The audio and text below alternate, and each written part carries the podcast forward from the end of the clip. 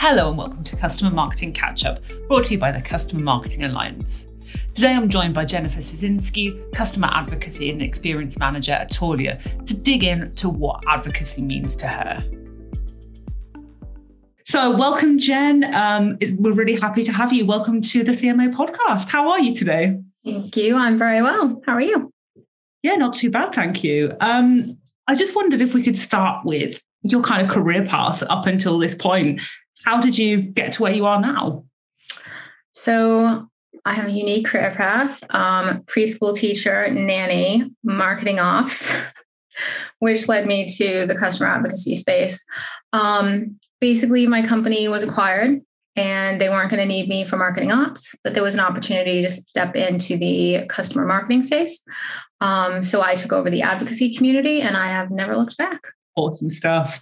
And I think it'd be a great place to get stuck in. How do you define that distinction between customer marketing activity and advocacy? Because I know a lot of people talk about them in the same breath sometimes without really sort of flashing out what those differences are. So yeah, how would you how would you define that distinction? So for a very long time, it's been very cut and dry to me. Um, in the simplest of forms, customer advocacy is about the value that you can bring to a customer on top of the product that they are paying for.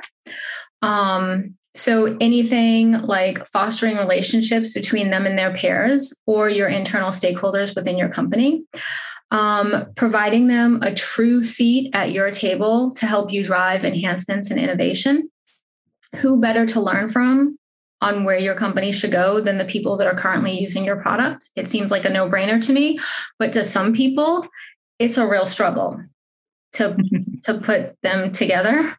Um, discovery sessions where you can learn about them. Um, so historically, I've done something called a customer day. We'd spend four to five hours with the customer, but find out about the history of their company, find out about what their team does, find out where they want to be in a year, two years. Because one thing that I've helped several of my historic customers is move to their next job, whether it was just because somebody was in my network or I knew of a job that was open that would suit them really well. Um, another thing is have fun with them. Just have fun with them. And then I think it's really important when you can do it to partake in charitable activities, whether virtual or in person, um, with your your um, advocacy base.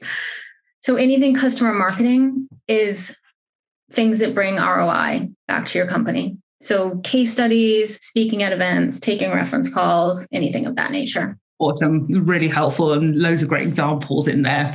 Um, and obviously, we see you know, we go on LinkedIn, there's so much stuff about advocacy and you're building advocacy programs for the first time. And I wanted to ask that what is something that you wish people knew about advocacy maybe before they jumped into actually doing something with it, or maybe even if they're on their own with it, maybe if they're a team of one?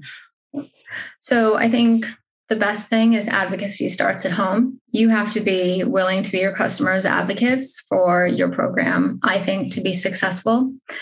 Um, it takes continuous effort. It is so far from a set it and forget it position. It's not even funny. um, you can never have discovered everything about a customer. So there's always another conversation that you can have. Even if it's just reaching out to see how their weekend was, it can give you a glimpse into the person that they are, which later on could help you as you're navigating situations with them. Um, all customers are looking for more than a product. Uh, I believe that they truly want to bond with the brands that they purchase and use every day. So really looking at how can you just better their journey from beginning to end. Another big one is everything you do is never going to be in your job description. I'm not on the support team, but if a customer emails me saying, I'm really struggling with support, it's as simple as me raising the red flag internally that could make or break a customer from being mildly annoyed to super angry. Um, it's a two way street. If you make it a one way street, your customers are going to drop out of your advocacy funnel very, very quickly. Another big one is you really need to respect the members in your community. Um, and also realize that not every single member is going to advocate the way another one does. So, really respecting them, their time, and the swim lanes that they're comfortable in, if that makes sense. Yeah, really does. Um, yeah, that's that's a good good starting point, I think. No, it's an amazing starting point. Um, and thinking about kind of like values. So you've got maybe your own values, you've got the values of your organization, you've got the customers' values and their priorities. How do you kind of go about reconciling all of those things? Um, so when you're building a community from scratch, it's it's super easy because you can get all that feedback beforehand. Uh, the tricky thing is when you go into a community that's already established. Um, so at Taulia, I'm building from scratch. So there, I kind of already knew my goals of being a community manager. So it then became about sitting down with the stakeholders in our company to see what their goals were and how a community could help them accomplish their goals. But also talking to customers, finding out the kind of things customers would like to collaborate with us on. Then you take all that feedback and you kind of build out a map of a realistic program. Um, you should still have high goals and set the bar very high for your program. But I think you need feedback from everybody. The trickier situation, which I've also been in, is when you take over a community and you realize it needs an overhaul. But for something like that, it's still completely doable. You know your goals. Okay, work with the company, define how better a customer community can help them achieve goals across the board. But then talk to customers. So when i did this i taught i just went into the environment pulled a list and took the top 20 people that had the highest amount of points. I emailed them and asked them if they were open to a half hour call got feedback about how they felt about the community where they'd like to see it go and how i could help them and I just intertwined that in everywhere that I could. And then continuously ask them if things were getting better. Um, that was a really great way for me to form some really amazing relationships. And so that was in early 2017.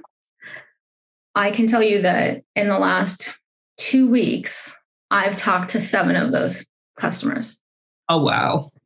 So, like, we formed relationships, and now I think all of us both ways would say that we became friends. And that's really, really powerful. Because actually, mm-hmm. six of them have moved on to other companies as well. It's awesome. So, and such a such a great feeling. Yeah, the relationships that you build will outsee the companies that you're at if you do it well. No, that's a really, really awesome point. And I wondered if we could kind of finish finish off with kind of the, the three biggest lessons you've learned in your career so far because you've had a really really cool and really varied career. So kind of what what stands out for you as, as some highlights? Highlights. Um, so not everybody wants to see you succeed and that's a really tough one to learn. It's tough when it happens to you. It's tough when you see it happen to other people but i think it's an important lesson um, you know, when you're working on really great stuff, you want to share it with everybody. Um, sometimes you just need to learn there are some situations you need to be a little more guarded in. Um, don't be afraid to think outside of the box. Um, try new things, push the envelope for better, um, and have fun while doing it. So, at my last company, I always wanted to do charity things, always got now's not a good time. Now's not a good time. Um, but I finally convinced them to do a charitable match where if our customers took their points and redeemed for charitable donations, that we would match their charitable donations.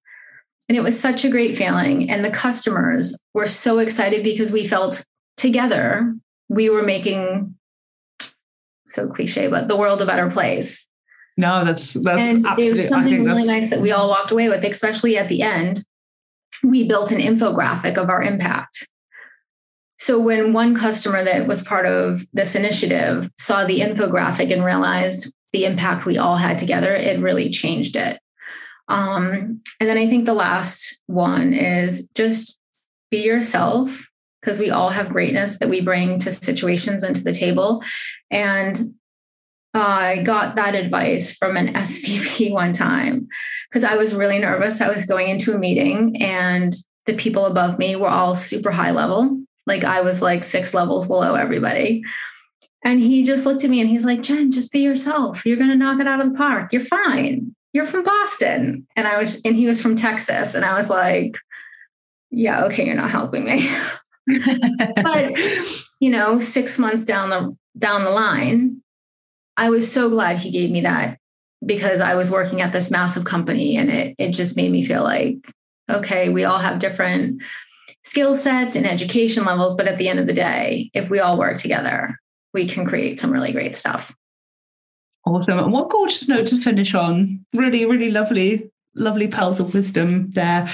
Um, thanks so much, Jen. But it's just, yeah, so much valuable insight. And where where can people find you, connect with you if if they want to? How can they find you on LinkedIn?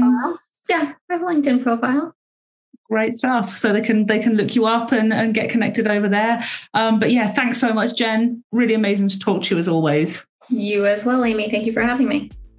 This podcast is brought to you by Influitive, the world's number one customer marketing and advocacy platform designed to supercharge customer engagement and deliver social proof at scale. From referrals and references to reviews and video testimonials, Influitive does it all. Close more deals all with a customer first approach through Influitive.